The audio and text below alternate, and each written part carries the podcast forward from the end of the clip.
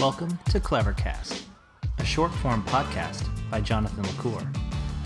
You can find me on the web at cleverdevil.io.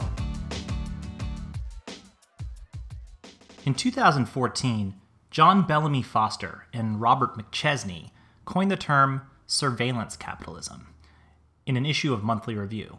According to Wikipedia, surveillance capitalism is, quote, a new genus of capitalism that monetizes data acquired through surveillance. These days, surveillance capitalism is everywhere, but the biggest benefactors are really Facebook and Google. Their businesses are only sustainable as a result of ads. As a result, they're obsessed with data collection and aggregation. Facebook has been in hot water over the last few weeks after the revelation that Cambridge Analytica had leveraged the Facebook platform to gain access to the personal information of millions of people. I have to admit, I'm not at all surprised by the news. After all, Facebook's business model fundamentally depends on mining people's personal data and then selling it to the highest bidder. When I hear people talk about fixing Facebook, I'm puzzled. How can you fix Facebook without completely altering its business model? Earlier this year, frustrated with the ever growing influence of Facebook and its brand of surveillance capitalism, I became one of many people who made the decision to delete their Facebook accounts. But I didn't just want to export my data and delete my account. I wanted to maintain my presence on the social web. I wanted to have a place for my friends and family to follow along with my life. So I decided to make an effort to migrate all of my Facebook data to my own website. And as of early March, I've been successful. How did I do it? Well, unfortunately, the process was quite manual, involving lots of custom code, but it's certainly achievable for anyone with programming experience. I've written up the entire process in a detailed blog post, including links to the code that I wrote to make it possible, and I'll include a link to the post in the show notes, but let's talk it through. First, I found an open source project called FB Export on GitHub. FB Export is a series of Node.js scripts that use the Facebook Graph API to pull most of your data out of Facebook and dump it into structured data formats. Once I had downloaded all of my data using FB Export, I wrote a little script that converted the exported data into the standard microformats to JSON format using Ryan Barrett's excellent Granary project. This allowed me to then easily publish the liberated data to my website using Micropub, which is an open publishing standard supported by many web publishing systems, including Micro.blog.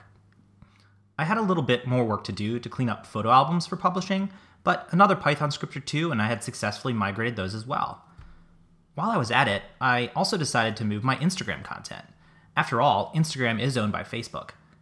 Aaron Parecki's excellent OwnYourGram service is a great way to automatically syndicate new Instagram content to your own website, but it doesn't currently have a way to backfill your old content.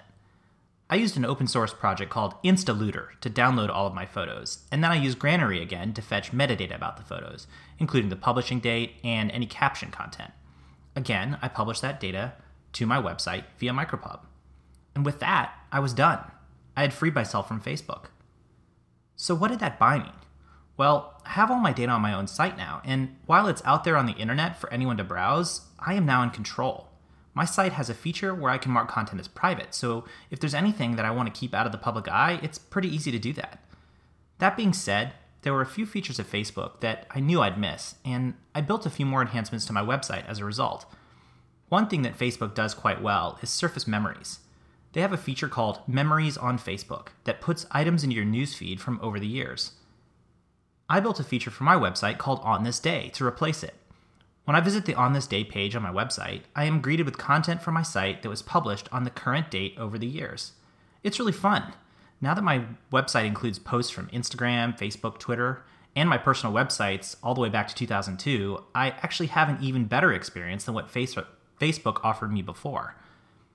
The second feature I wanted to replace was the Facebook reading experience, or I guess I should say the discovery experience. My Facebook friends didn't have anything special to do to get updates from me before, they just used Facebook's newsfeed. Some of my friends and family do use RSS readers, and they can easily subscribe to my website, but most don't even know what RSS is. And for them, I created an email newsletter.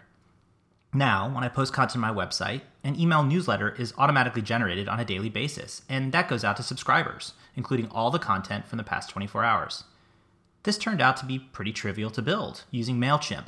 They have a really great RSS to email feature, and now my parents get updates in their email box each morning. So that's a little bit about my journey to free myself from Facebook.